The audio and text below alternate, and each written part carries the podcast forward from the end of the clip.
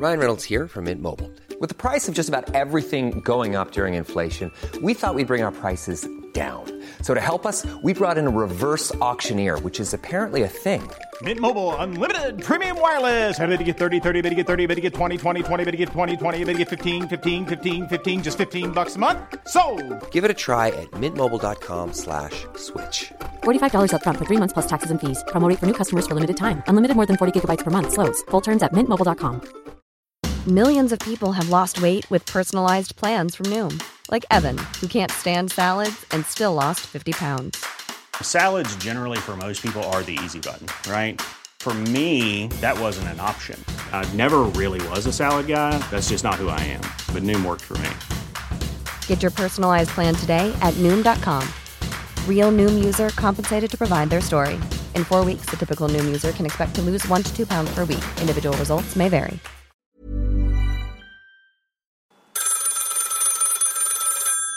Nämen tjänare! Du har precis börjat lyssna på ett avsnitt av Bröta på. En väldigt göteborgsk historiepodd.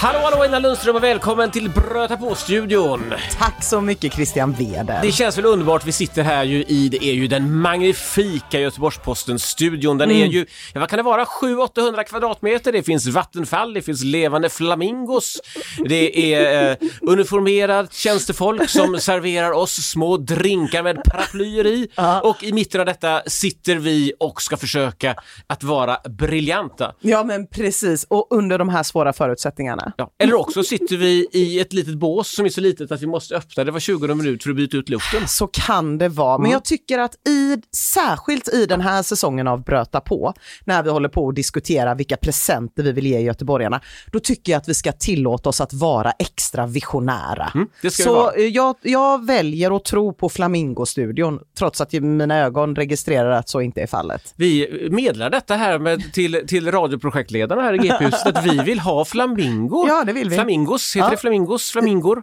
Eh, Ja, ros. Tystgående flamingos, gärna. Jag tänkte mera plu- pluralformen. Ja, Hur- ja, ja. hur- ja. Nåväl, i alla fall, vi vill ha, vi vill ha eh, stora glamorösa fåglar och eh, fri alkohol under inspelningarna framöver och Ja.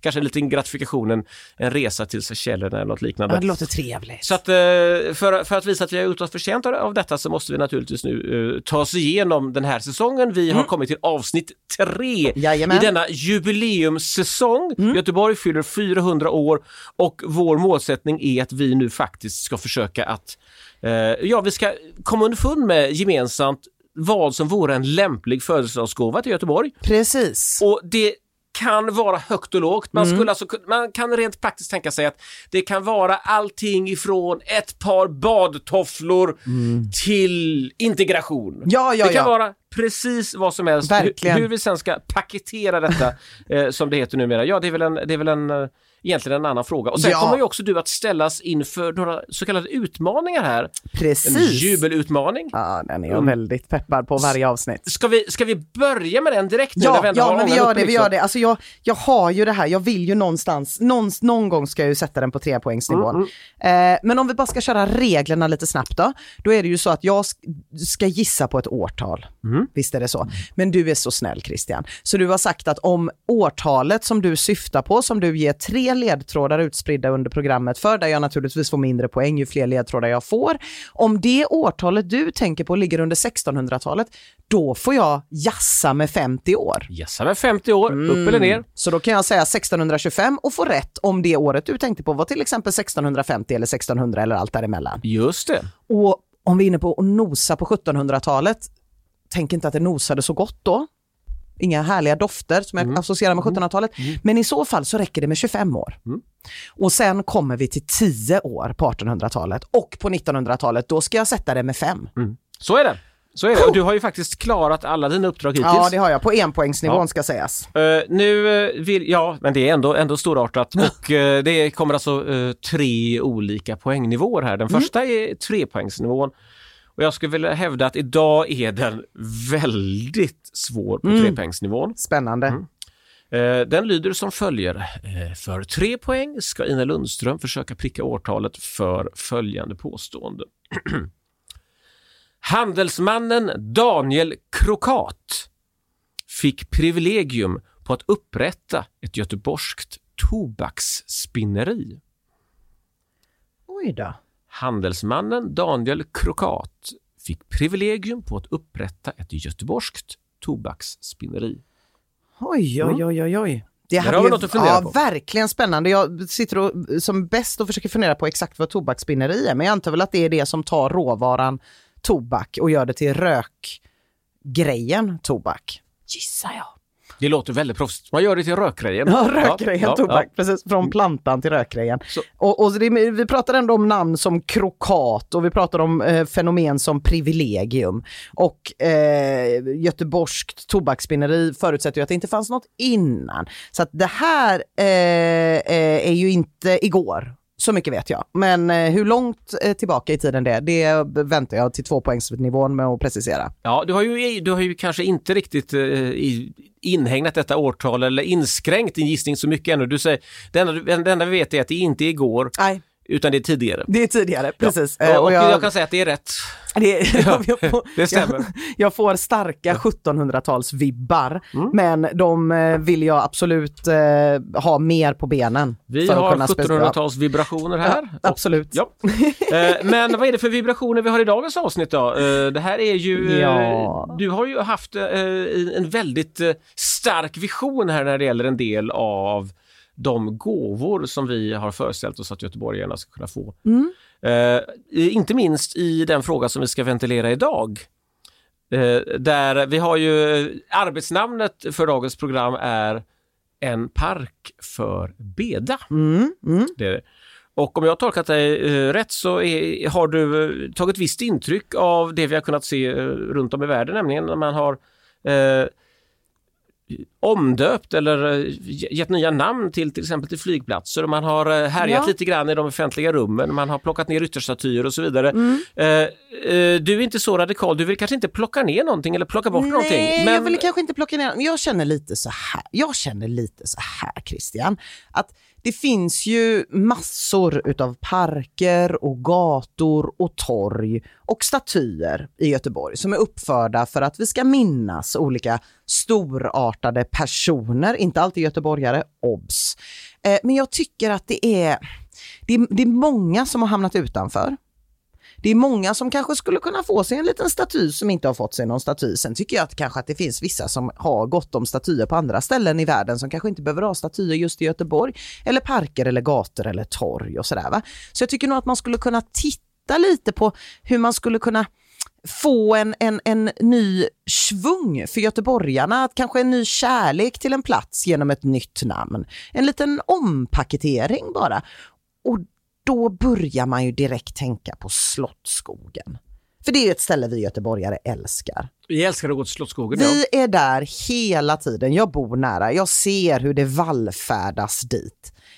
Men jag tycker namnet inte riktigt... Det ger mig ingenting riktigt att ta på. För det första låter det som att det ligger i Stockholm. Och för andra så vet jag liksom inte varför den heter Slottsskogen. Jag kan inte dra en skön story om jag har en bekant från ett annat land som säger Oh, the Slottsskog. Why is it called the Slottsskog? Då kan jag bara dumt säga I do not know, but here is observatoriet and it's very nice actually. Look at the painting here.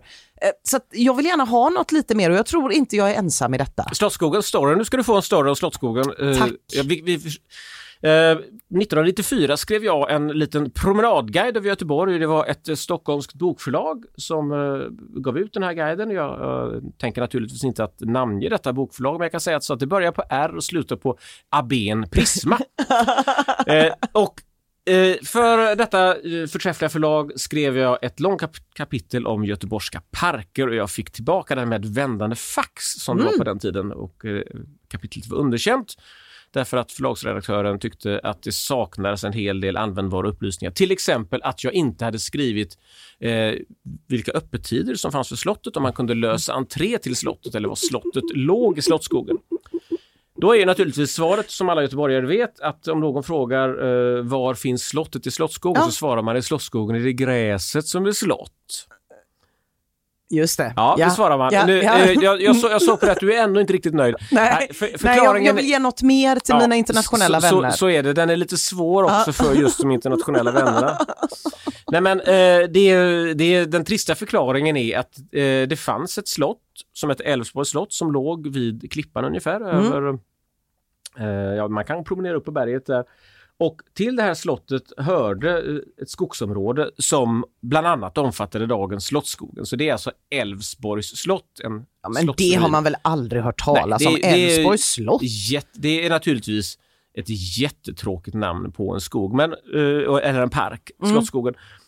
Och det låter lite Stockholms Slottsskogen. Ja. Jag håller med om det. Men eh, det här är väl bara ett tecken på att det faktiskt eh, finns en del att jobba med i, Ja. den, i, den, i den göteborgska gatunamns och parknamnsfloran helt enkelt. Helt korrekt. Eh, men om, om vi, eh, det, det var bland annat två saker som jag skulle vilja att vi reder ut här innan vi tar oss vidare i terrängen. Mm. Det ena var det du sa om icke-göteborgare. ja, Eh, och då är det väl så här att det är tämligen få icke-göteborgare som vi hittar i den göteborgska terrängen. mm. Och jag tycker egentligen att det här skulle kunna ses som ett svaghetstecken därför att om du kommer till New York ja. så har du till exempel H.C. Andersen eh, staty i Central Park. H.C. Andersen har ingenting att göra med New York. Nähä? Men eh, i New York så ser man, eh, man ser det självklart som en världsstads ansvar att Ja. ta ansvar för världen. Ja, så. Mm. Nämligen, här har, vi en, här har vi en världsberömd författare, han tillhör världen, världen tillhör New York. Följaktligen så bör H.C. Mm. Andersen finnas där. Eh, medan, medan däremot när man i eh, Borås eh, för ett antal år sedan eh, skulle resa en Pinocchio-staty så var den självklara invändningen, vad har Pinocchio Med med, Borås. Borås. att göra? Och så resonerar bara en småstad. Alltså en, en, en stad med en metropols självförtroende plockar det som man tycker är, är vettigt. Vi skulle kunna Ja. ha en staty av Winston Churchill eller Mahatma Gandhi eller någonting annat. Det hade varit otroligt. skulle, nu finns det kanske lite annat att prioritera, men bara så att vi har detta i åtanke att, att det, det är... Men du menar att du inte tycker att Göteborg får tillräckligt mycket av världsstadsvibbar för att vi har ett torg som heter Esperantoplatsen? Det räcker Det är, en, inte det är helt. klart att det är en världsstadsvibb i någon mån, Esperantoplatsen, men det, det jag menade var att argumentet eh, varför ska vi ha en staty som inte har anknytning till Göteborg är inte någonting som självklart länder oss till heder utan som får oss att verka lite provinsiella. Ja, men jag tycker kanske inte det är så fel. Eller jag skulle väl snarare kunna säga så här.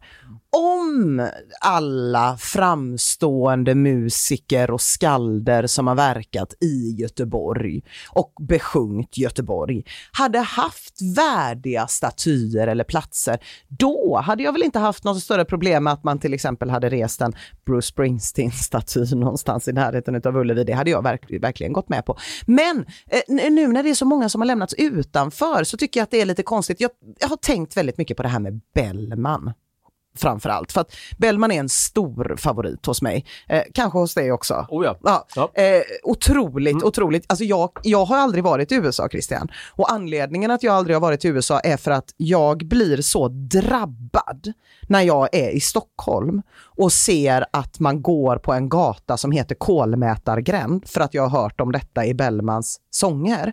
Så att jag blir alldeles liksom rysig och, och helt uppslukad av historien på ett sätt som gör att jag känner mig febrig nästan. Och min tanke är att jag skulle aldrig klara av att åka till till exempel New York och se en sån här gul taxibil eller, eller att se, alltså det, det skulle bli såna overklighetskänslor. Och så känner jag när jag möter, när man går i Gamla stan i Stockholm och ser gatunamn som har besjungits eh, av Bellman på olika sätt. Men jag tycker att den Bellman-bysten som vi har i eh, Göteborg som står vid Trädgårdsföreningen som jag dessutom såg var lite roligt att det var eh, direktören för restaurang Lorensberg, Sofus Petersen som vi var inne på häromsistens som har skänkt den till Göteborgs stad.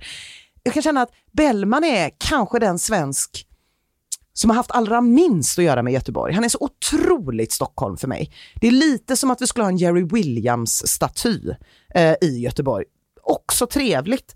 Eh, och, och även om jag tycker att det är, jag har många gånger tänkt att jag skulle vilja vara vid Trädgårdsföreningen vid den här Bellman-statyn och så skulle jag vilja ha exakt den här picknicken som de har i Vila vid denna källa. Att jag skulle liksom vilja ha så rött vin med pimpinella och en nyss skjuten beckasin och jag vill ha ägg och jag vill ha oliver och jag vill ha nymfer och jag vill ha trumpetklang och jag vill ha mostrars kä- mostrars kärl och gnat eller vad det heter. Alltså jag vill ha hela den picknicken någon gång och det ska vara flor som pöser ur barmen på alla som är där. En nyss kallnad kyckling som jag sliter vingen av och allt det där passar i trädgårdsföreningen ända tills man kommer på att det var ju inte där. Och, och, och, och där kan jag känna att nej, nej Bellman, vet du vad? Trots att jag älskar dig så tycker jag att du ska vara i Stockholm.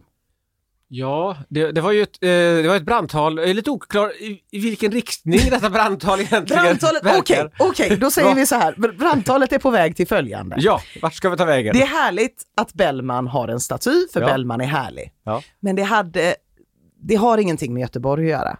Och det hade varit härligare om till exempel Alf Robertsson, country och dansbandssångaren som gick bort för ungefär tio år sedan, hade haft en staty som kanske stod i Gamlestan någonstans, där han var född och uppvuxen.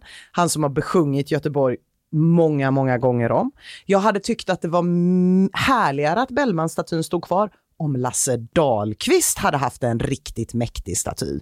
Eh, Lasse Dahlqvist har en staty inne på Liseberg, men att det är allt som jag skulle säga den mest göteborgska vissångaren någonsin har fått utav stan, tycker jag är lite snålt. När Taube har två statyer eh, utanför Liseberg. Men jag, jag, tror, jag tror att du är någonting på spåren här när du tecknar tidsramen en smula. Du nämnde här att Alf Robertsson gick bort för ungefär- tio år sedan.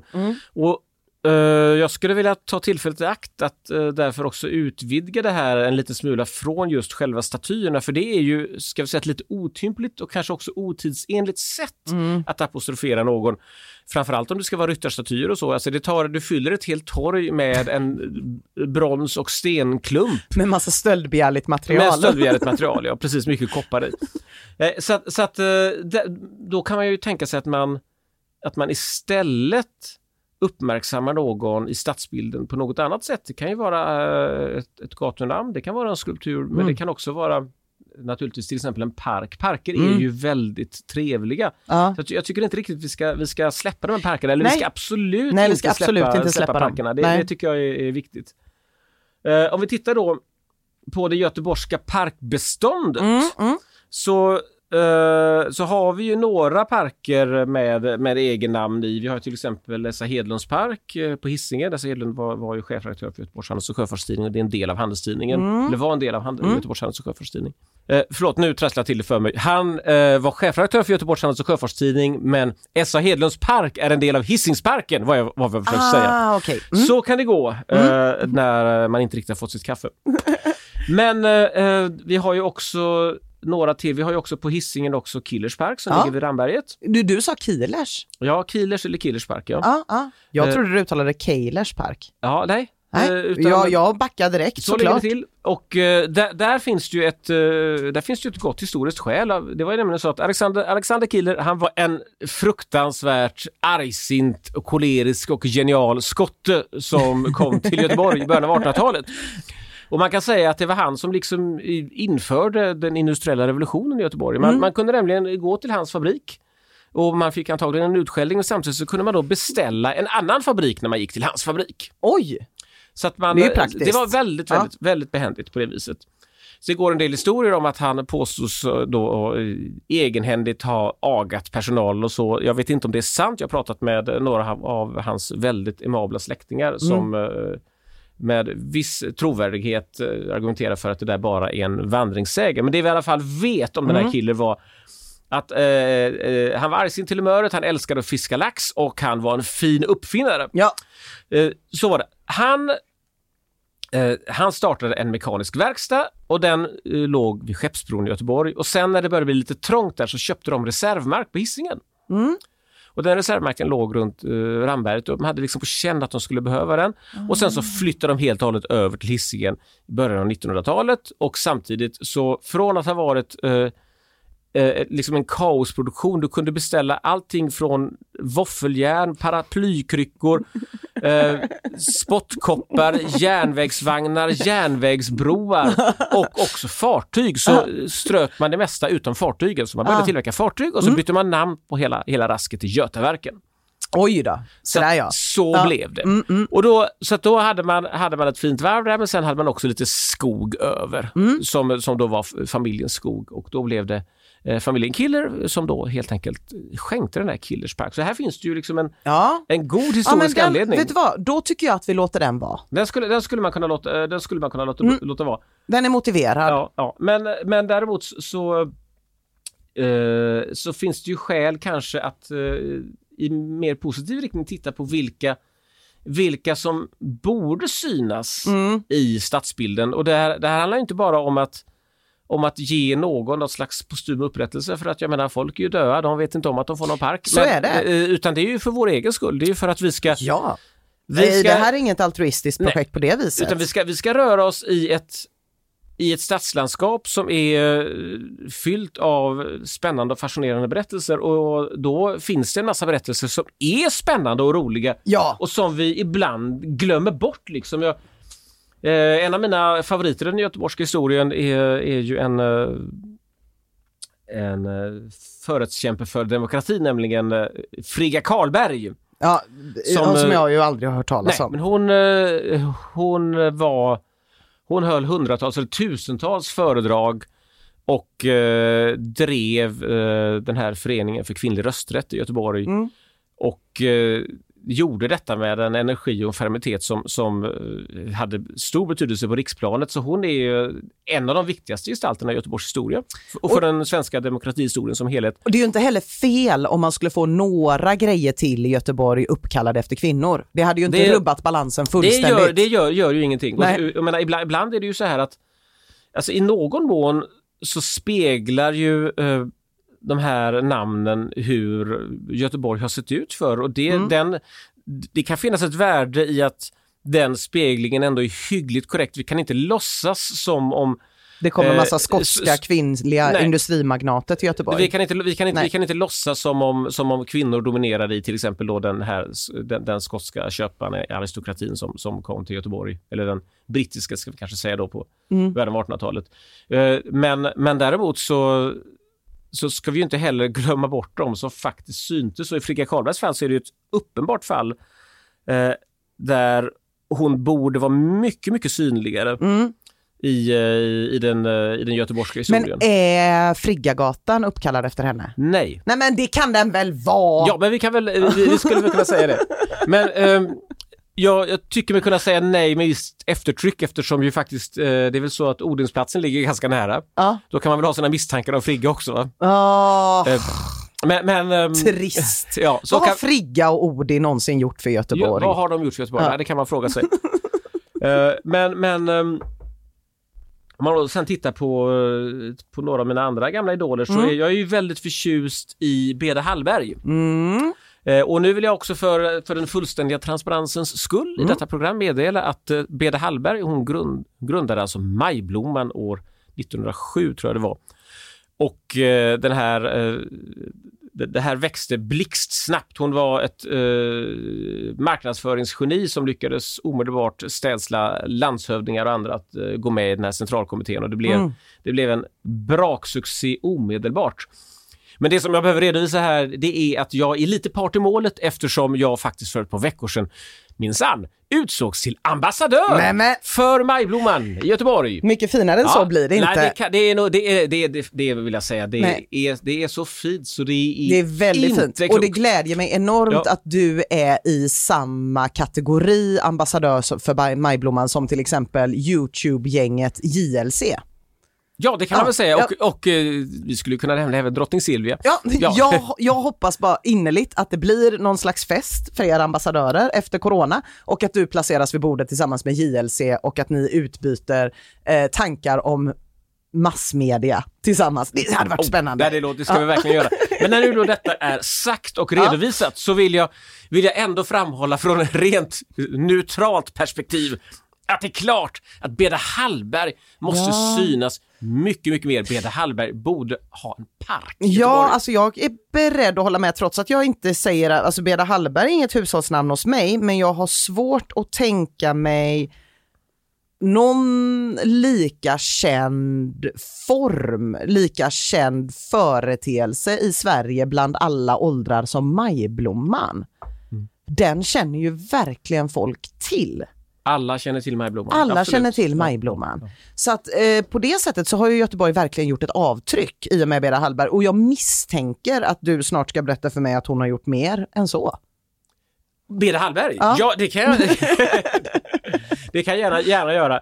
Ja, nej men eh, jag tänker faktiskt att vi ska, vi ska, vi ska ligga lite lågt med den, den totala anekdotkavalkaden för Beda Hallberg. Det kan nästan, nästan bli ett eget program. Eh, eh, jag förstår nu att du försökte blanda bort korten, för det var nämligen dags för ledtråd nummer. Oj, oj, oj, det var det det var dags för. Ja, Okej, okej. Akta dig. ja, Eh, du har ju fått eh, den första ledtråden Ja. på trepoängsnivå ja. Krokat fick Ja, privilegiet att bli Göteborgs första tobaksspinneri. Jubelutmaningen för eh, Ina Lundström. Alldeles riktigt. Mm. Eh, tre poäng. Handelsmannen Daniel Krokat fick privilegium på upprättat göteborgskt tobaksspinneri. Mm. Eh, och nu kommer då alltså nummer, ledtråd nummer två här Mm. på tvåpoängsnivån.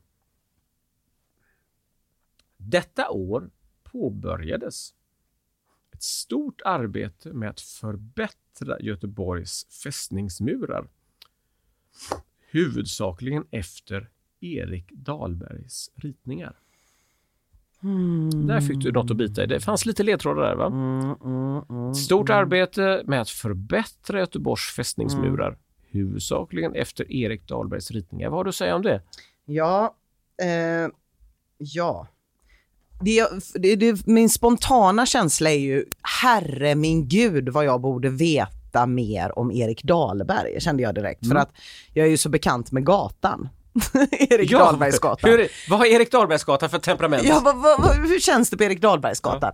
Eh, min bästa vän under uppväxten bodde på Erik Dahlbergsgatan. Jag har tillbringat väldigt mycket tid på Erik Dahlbergsgatan. Eh, och har jag någon gång tänkt, undra vem den här Erik Dahlberg är? Någon gång har jag tänkt det och någonting säger mig att jag då hamnade.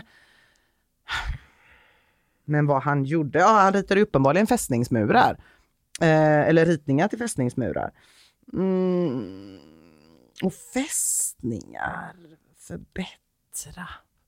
Alltså jag tror ju fortfarande att det doftar 1700-tal, men jag är fasiken inte så mycket så mycket närmare än så. På andra sidan, så, det skulle, alltså, så lite som jag vet om Erik Dahlberg så skulle det också kunna vara 1800-tal. Men håller man på att förstärka fästningar då? Ja, det gjorde man väl kanske. Nej, fasen, jag får passa. Jag, jag, jag får får vänta fundera. in enpoängsfrågan nu med. Oj! fundera ah, Erik Dahlberg, men den, den gjorde ont Christian. Ja, ja. Mm. Jag får vibba tillbaka Vi- vi till får, när jag eh, reciterade någon Lasse Dahlqvist-låt här i podden och du fick gissa. Vi får fortsätta här och diskutera hur vi vill eh, eh, som gåva till göteborgarna Mm. eh, eh, förändra berättelserna i Göteborgs offentliga rum. För det är faktiskt eh, vad, vi, Vad vi vill. vad vi vill göra Ja men det här, vill vi verkligen. Eh, Men vi vill göra det på ett ganska mjukt sätt, på ett ganska göteborgskt sätt. Vi, vi, Ja. vi, vi, vi, vi rensar inte ut, vi bara lägger till. Vi va? bara lägger till och vi har pratat om att det finns lite olika statyer. Jag har naturligtvis försökt eh, lite, lite smidigt eh, propagera för en Alf Robertsson-staty, men det finns också problem med statyer. Vi pratar om det, de snos, det känns lite otidsenligt.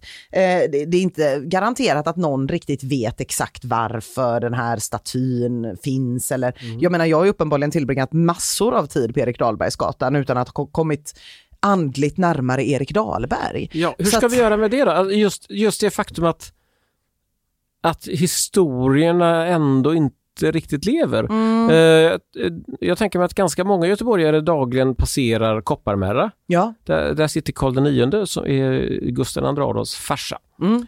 Eh, och då är frågan om man då med tum, mellan tummen och pekfingret försöker föreställa sig hur, hur många av de göteborgare som går förbi där dagligen Mm. vet Ja. det.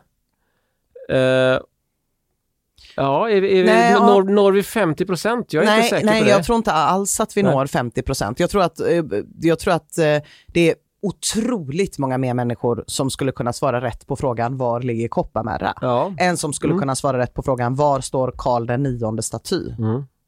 Eh, För att inte tala om en plats som ligger otroligt centralt av en tillägnat en person som jag har uppfört och sett till att det finns väldigt mycket offentlig konst i Göteborg, Charles Felix Lindberg. Ja, ja. Och, och jag, jag blir alltid lite rörd och lite sorgsen när jag går förbi Charles Felix Lindbergs plats längs med Avenyn. För jag tycker att den inte riktigt... Det finns aldrig någon som säger till någon annan i Göteborg, vi, vi vi ses vid Charles Felix Lindbergs plats. Nej, jag skulle gissa att förklaringen där skulle kunna vara att, att den platsen är, den fyller ingen annan funktion än att just eh, se till att Charles Felix Lindberg blir ihågkommen. Precis. Alltså ha, ha, om du har en eh, en lite pliktskyldig. lite pliktskyldig Mm. plats. va? Medan däremot Gustav Adolfs torg är ändå en, Ja. en punkt som, som är där det finns eh, det finns så att säga skäl att söka sig dit Ja, eh, och att identifiera platsen på ett visst sätt. Men, men, så där eh, kan man ja, säga. Vi, ja, precis, vi Ja. ses vid Gustav Adolfs torg eller vi ses vid Nils Erikssons terminalen. Men vid Gustav Adolfs torg så är det enkelt. För Gustav Adolf står där. Så man bara, här ska staden ligga. Det här vet jag. Nils Eriksson, där känner inte jag direkt att jag vet exakt vad han gjorde. Nej. Nej. Nej, han byggde ju järnvägar. Ja men se där. Ja. Ja, det var ju Eh, i alla fall passande. Alltid något ja.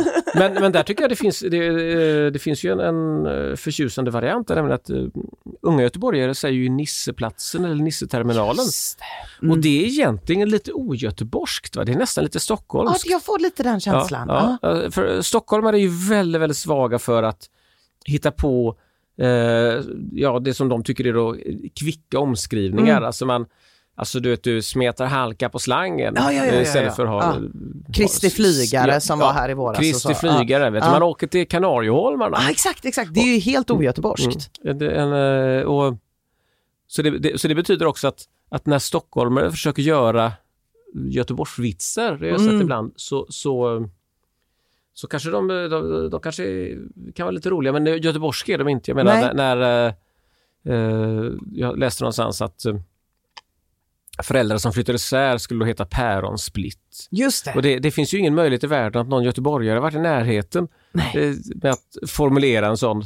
Det skulle aldrig Sån ske. grunka. Nej, det skulle Nej. aldrig hända. Nej, precis. Det är ju att man gör sig till med en liksom eh, slang. Eh, Nej, det, det är absolut så, inte eh, göteborgskt. Så, så, så, så funkar så. Så därför är då, Nis- barnen får fortsätta säga Nisseplatsen, Ja, får- men eh, vi kommer inte propagera för att den ska döpas om till det. Nej, Nej. nej, nej, det ska, det, det ska vi inte göra. Men det är, Däremot, däremot så tycker jag absolut att det skulle kunna stå en Sonja Hedenbratt i Masthugget, det hade kunnat stå en Kent Andersson i Lundby, Mm. Eh, det hade gärna fått stå en Lasse Dahlqvist någonstans utanför Göteborg. Jag tycker att Pia Sundhage Mm. gärna skulle kunna få en staty. Gunnar Gren och Ingo har statyer. Jag tycker Pia som första kvinnliga fotbollsproffs i Sverige skulle kunna få en staty.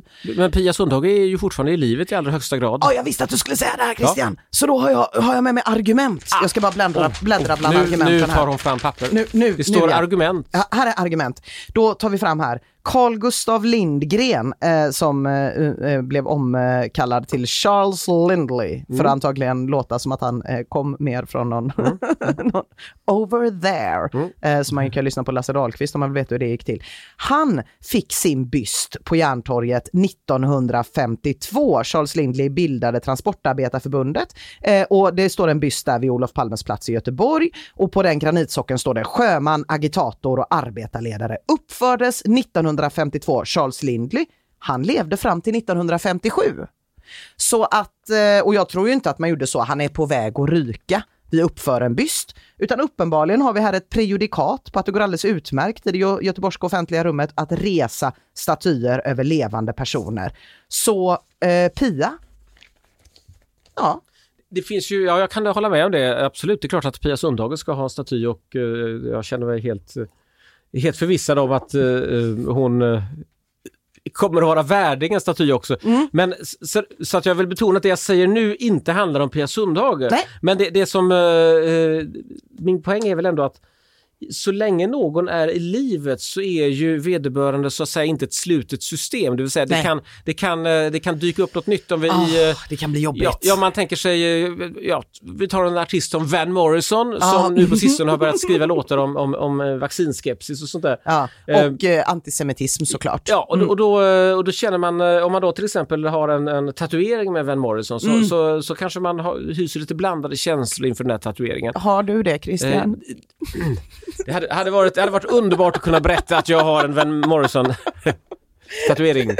Hela ryggen. Ja, Ja, nej, det- nej, men jag nej, håller med. det Van. Morrison och Morrissey är två stycken snarliknande Morrison namn som båda två ja. har eh, fått många nya idéer på det, äldre tid. Det har de fått och nu, nu behöver inte detta på något vis påverka deras konstnärskap. Men det är ju en, det är ju en ganska Det är vanskligt. det är en komplicerad cocktail som, som leder till den folkkärhet som eh, så småningom lämnar avtryck i stadsbilden, så kan man väl säga. Jag förstår, jag förstår. Och, och det talar ju för ett väldigt, väldigt stort och blaffigt och maffigt Alf Robertson-monument. Ja, absolut. Eh, Det, det kan jag hålla med om. Men... Vi jag kan kommer sam- inte undan Alf Robertson här. Nej, det gör vi inte. Men samtidigt så kan jag känna att Alf Robertson, han Mm, mm, han, han får ju gärna vara i Gamlestan där han är uppvuxen. Jag skulle kanske inte eh, känna att, eh, jag, att Slottsskogen, Alf Robertson-skogen, det är lite mycket till och med för mig. Ja, absolut. Och det förstår. låter inte så bra eh, heller. Har du, har, du några, har du några andra personer som du skulle se utöver Alf Robertson här? Jag känner att vi, Mm, ja, men, vi, eh, vi, som- har, vi, har en lit, vi har en liten tunn eh, argumentationslinje här ja. nu. Nej men Lasse Dahlqvist tycker jag. Lasse Dahlqvist. Eh, Ja. Mm. Gärna något. Gärna något. Eh, och, och, och gärna ehm, ja, gärna en staty vid vattnet någonstans. Det tycker jag hade varit väldigt, väldigt Mm. trevligt. Eh, som sagt, inne på Liseberg finns han. Eh, Sten-Åke Cederhök finns också inne på Liseberg. Jag tycker inte riktigt det räknas Nej. på samma sätt. Eh, Kent Andersson tycker jag absolut. Och jag tycker Sonja Hedenbratt också Mm. väldigt, väldigt mycket. Så det är väl de jag kanske, men, men Alf skulle jag ju dra min lans för. Mm. Det kan jag absolut tycka. Men samtidigt så kanske det inte är någon av dem som, det är inte någon av de namnen som låter så bra i, om man tänker sig att man vill ha ett nytt namn till just Slottsskogen. Nej, men kan man, man kan inte, man skulle inte kunna eh, ge dem lite snärt. Alltså det kan ju heta Alfskogen. Alfskogen, jo. Ja. Det låter lite fantasy, gör det inte det? ja, Lite, lite grann. Jag, jag, jag tänker några namn som jag, eh, eh, som jag skulle vilja se eh, synliggöra lite grann Mm. i, i stadsbilden. Eh, jag kan ta tre tjejer här till en början. Ja. Eh, nu vet jag att de, de är inte helt osynliga men de skulle kunna bli mycket, mycket synligare. Mm, mm. Eh, den ena är ju Emerentia Krakow Ja. eh, som, som var hjälte i en, en skärmytsling med danskarna år 1612. Eh, och, eh, det, är- det är ändå, och det är ändå ett ganska maffigt namn. Ja, och det var ju en så cool berättelse Ja. som jag återberattat så många gånger Just sen, jag, hon- sen du berättade det i podden. Hon hällde kokande lut över danskarna och Ja. sen så eh, lät hon slå ihjäl lite danskar med brödspad och så. Mm. Och sen, sen så har vi ju, som vi också har nämnt tidigare i podden, Beata de Lagarde som, som jag gärna ser som Göteborgs första lobbyist som Mm. på 1650-talet tog hand om Karl X Gustav när han var här och skulle ha, gärna ha 200 rätter om dagen och sådär så då Mm. fick de jobba hårt i köket. Eh, sen finns det ju den här eh, Dickson-familjen som var väldigt dominant eh, under Ah. andra halvan av 1800-talet. De var ju timmerkungar. Eh, men det fanns i den här familjen också en, eh, en kvinna som hette Beatrice Dickson Ja. som eh, var eh, som hade väldigt stor betydelse kan man säga i, i ett slags jag kan kalla det för borgerlig kvinnorörelse. Hon kom ju från en aristokratisk miljö men hon, eh, hon eh, understödde personligen som egna kontanter ibland flera tusen kvinnor. Oj! Så att hon, hon, eh, hon var så att säga eh, en egen understödsverksamhet. Ah. och, eh, Flera tusen? Flera, eh, emellanåt flera tusen och det var någon som, Oj. som skrev sen, eh, en sån här levnadstecknare som skrev att hennes ekonomiska sinne var inte helt realistiskt. Och det, det kan man tycka samtidigt. Så det, finns det, väl, det är väl ett, ett, eh, om man nu har väldigt mycket pengar över och och brinner för att hjälpa människor så är väl det eh, faktiskt det, det allra bästa man kan göra. Mm, mm. Ja men det, det, hon kan få brytas ut för jag menar det finns ju lite Dickson här och där. Det Det, dyker ju upp men det är ju inte Beatrice Dickson Det är inte utan Beatrice det är bara Dickson. ofta man ser utan, och, och eh, man kan säga att Dixon, eh, Dixon-familjen eh, den flyter ihop även för professionella historiker. Alltså man ah, har, det, vad skönt. det är ganska många generationer och man har liksom en känsla av att de heter Oscar och de heter James Mm. och de heter Robert. Och de, man, man, det, det, det kan lätt bli lite dimmigt där. Ja. Men, eh, jag, har, jag har eh, till slut lyckats få lite ordning på dem men det skulle bli ett helt eget program så vi, vi tar egentligen och, och, och, släpper det just nu. Men, men eh, där, där är ju några, men sen tänker jag på, på till exempel en författare som Bengt Anderberg Mm. som, som ju kanske skulle kunna synliggöras lite mer i Göteborg och, och även Evert Lundström som skrev de här romanerna om Lilla London på 60-talet. Han var ju en slags göteborgsk eh, Fågelström skulle man kunna säga. Så, Ja. att, så att nog, nog, nog går det att titta lite mer på, på detta. Ja, Eh, men jag vet inte om jag tycker att någon av de namnen riktigt liksom eh, om, om, man, om man ska gå tillbaka till det vi pratade om i början här då, med Slottsskogen. Kanske ändå känns mastigt att ha Evertskogen. Ja, det kan det, kan det göra. Men, Och tänk vad många som hade trott att det handlade om Taube. ja, ja, men det är sant. Mm. Det, det kan jag väl hålla med om. Det är kanske är därför som, som man inte riktigt har kunnat landa de här bollarna.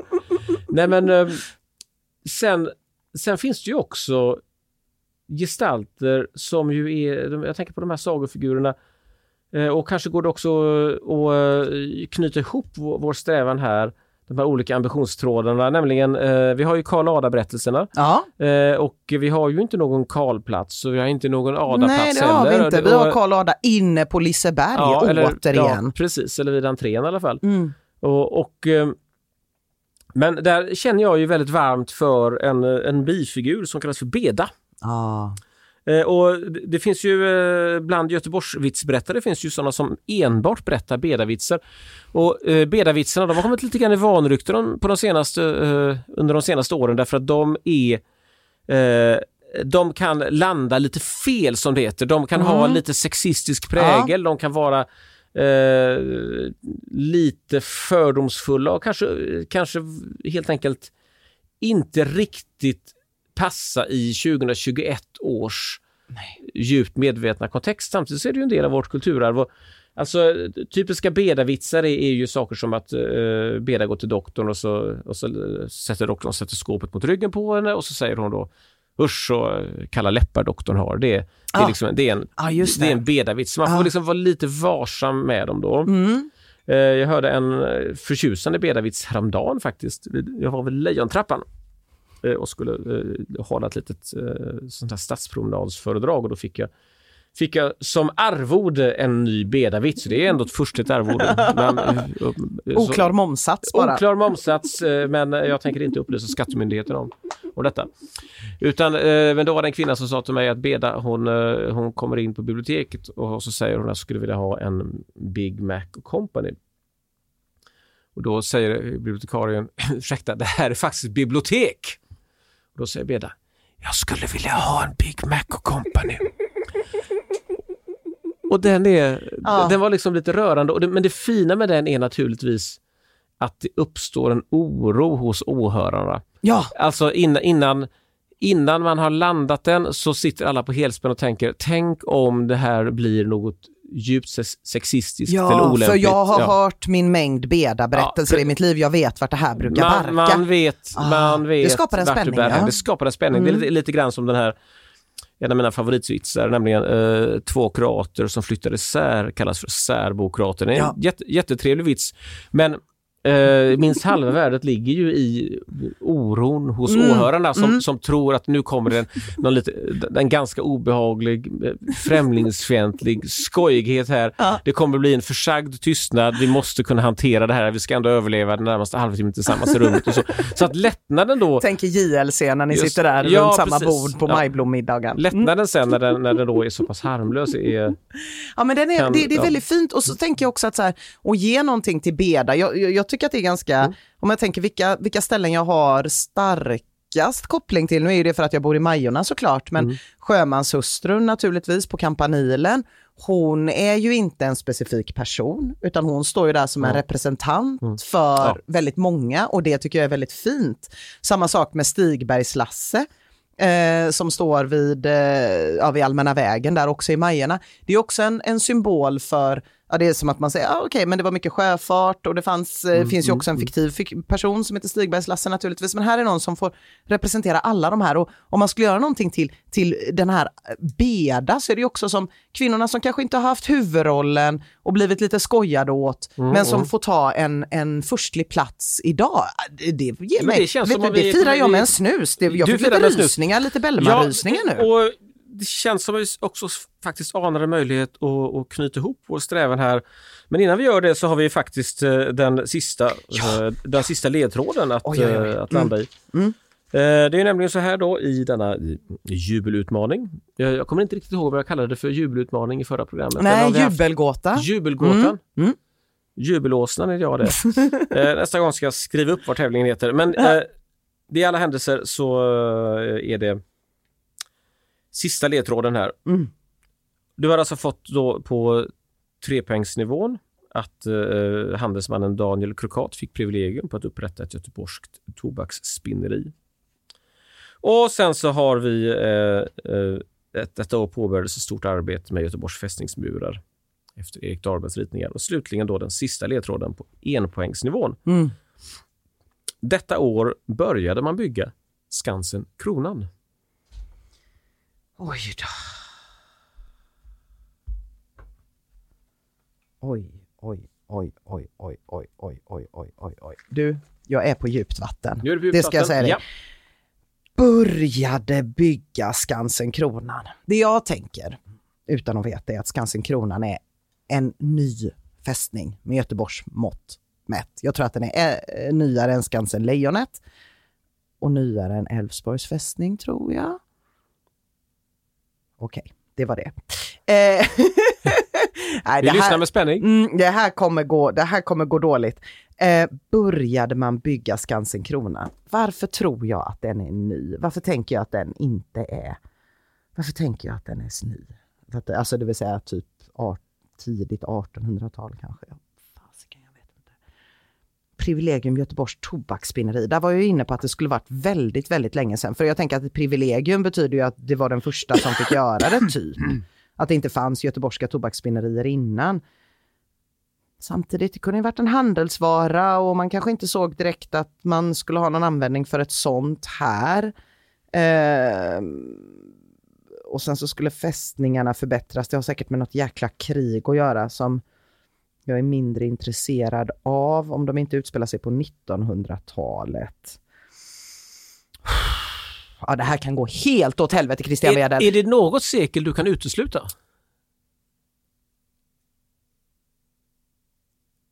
Ja, 1900-talet 1900-tal kan du ut- är utesluta. uteslutet. Ja, Ehm, ja. Då har vi tre sekel Då har vi tre kvar. sekel kvar. Och någonting gör att jag känner att Erik Dahlbergs ritningar Alltså jag tänker att om man skulle göra det på 1600-talet då skulle de ju också vara från eh, de, de, strax dessförinnan och det känns inte som att det är så jävla gammal. Länge sedan kan det väl inte ha varit som Erik Dahlberg fanns. Eh,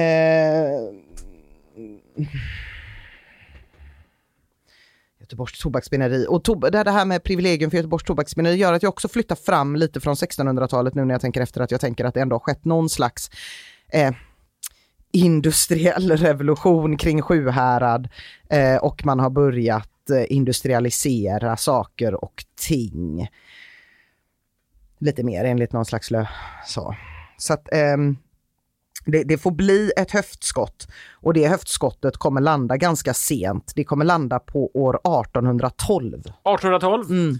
Ja, idag har du haft bekymmer. Ja, det har jag verkligen Eh, haft. det, det, Det ska sägas. Det, det får jag säga. Ja. Nej, 1812 hade man faktiskt eh, i princip börjat riva de göteborgska fästningsmurarna. Aj, aj, aj. Eh, eh, så att man börjar inte förbättra dem. Nej. Utan året är, håll i det nu,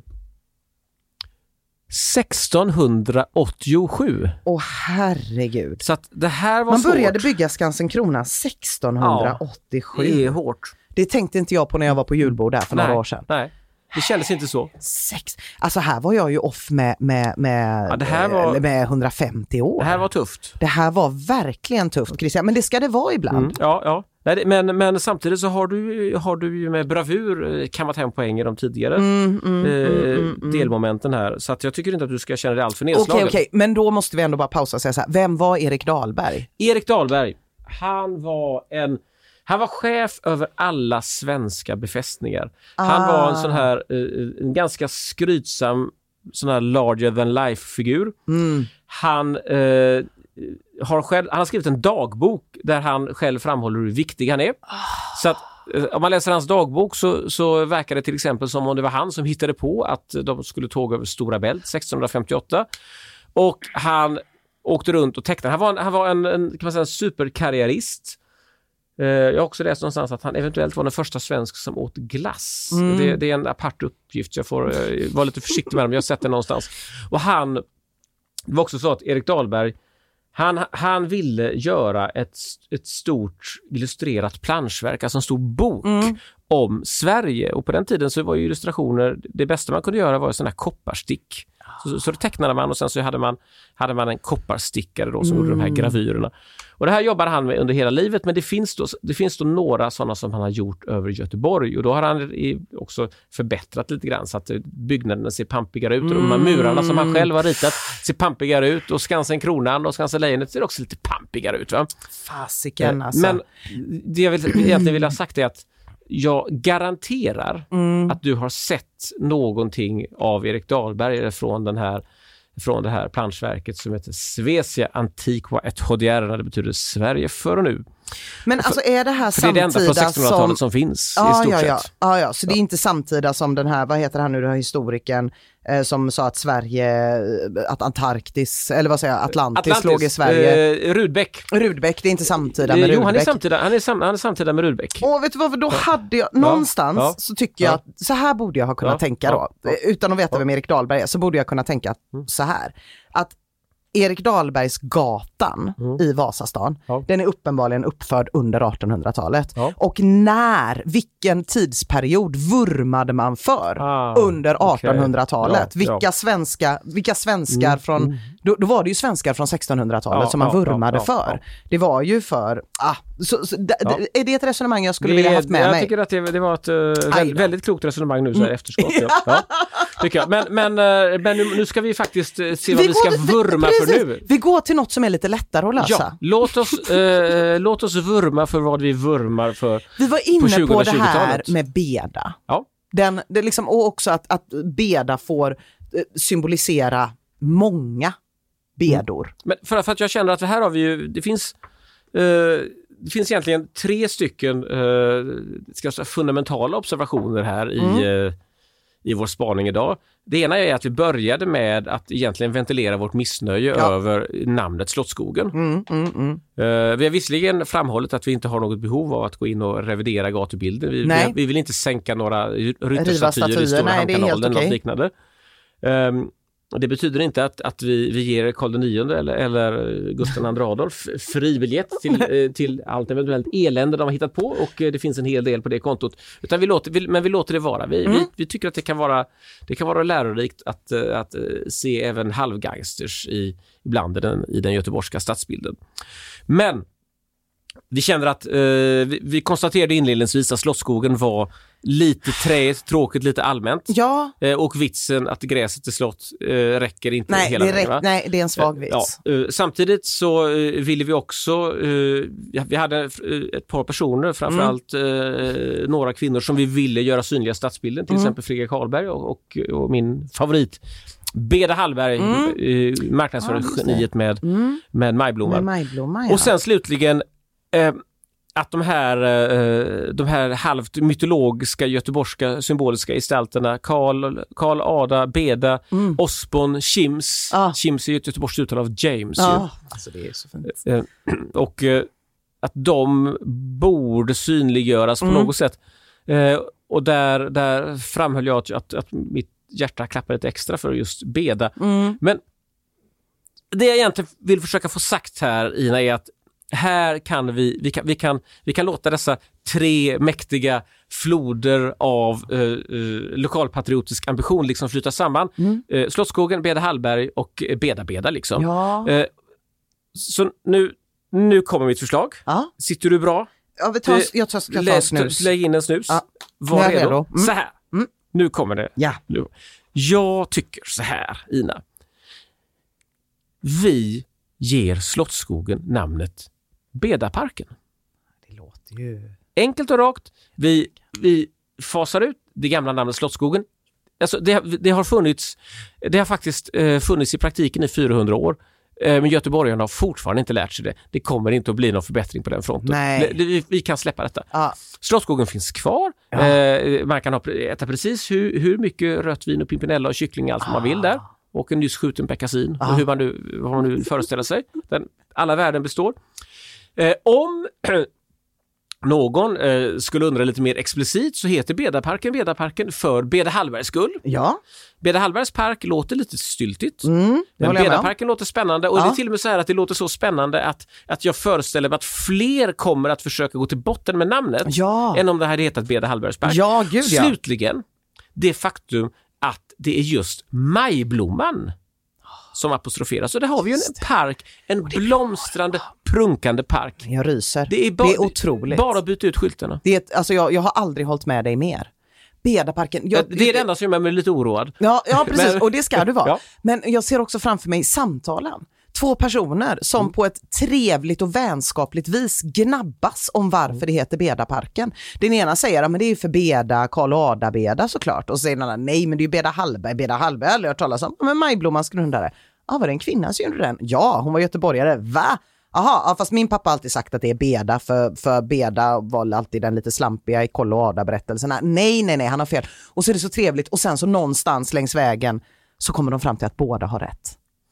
När de hittar det här poddavsnittet då. Ja, och vi kan, det här kan vi göra genom en, eh, en folklig resning. Vi Ja. Det är ju bara så här att alla som lyssnar på denna podd eh, beordras att härmed, från och med, imorgon, från och med nu, Ja. från och med denna sekund, att alltid hänvisa till det som, eh, det som tidigare var känt som Slottsskogen, som. Bedaparken, så kommer detta att etableras. Jag ska ut på stan och börja redan nu. Kära vänner, vi ses i Bedaparken! Ja, det gör vi. Väl mött! Ha det fint, hej då. Håll ölen kall!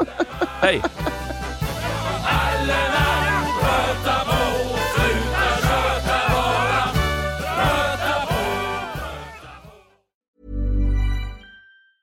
A lot can happen in the next three years. Like a chatbot may be your new best friend. But what won't change? Needing health insurance. United Healthcare Tri Term Medical Plans are available for these changing times. Underwritten by Golden Rule Insurance Company, they offer budget friendly, flexible coverage for people who are in between jobs or missed open enrollment. The plans last nearly three years in some states, with access to a nationwide network of doctors and hospitals. So, for whatever tomorrow brings, United Healthcare Tri Term Medical Plans may be for you. Learn more at uh1.com.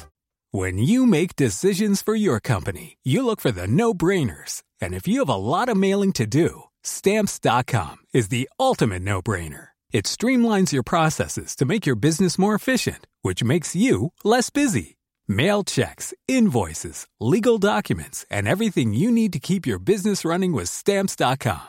Seamlessly connect with every major marketplace and shopping cart. Schedule package pickups and see your cheapest and fastest shipping options from different carriers with rates up to 89% off USPS and UPS rates. And with the stamps.com mobile app, you can take care of mailing and shipping wherever you are. Make the same no-brainer decision as over 1 million other businesses with stamps.com. Sign up with code program for a 4-week trial plus free postage and a free digital scale. No long-term commitments or contracts.